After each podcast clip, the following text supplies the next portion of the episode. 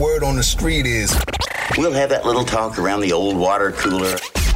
The stories everyone's talking about right now. Here's what's brewing. Wow, I'm just trying to think of like how many accidents we can tie back to this. If you own a Tesla and you're like an autopilot right now, turn that thing off and drive yourself home and look into this recall.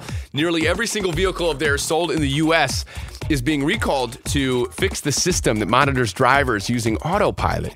The National Highway Traffic Safety Administration has been doing this investigation for over two years, linked to a series of crashes that happened while the cars were in autopilot. And basically, they came down with this statement.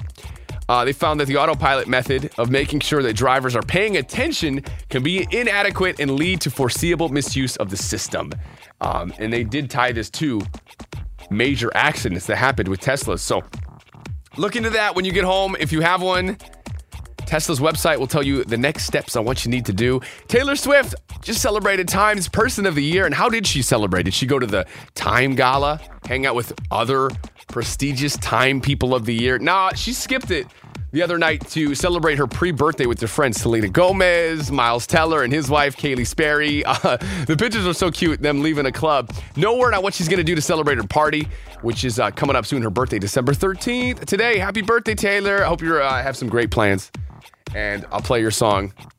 Handful of them coming up next. I know she's listening right now. Obviously, that's what's brewing today. Find the latest trending stories and more at audacy.com slash brew.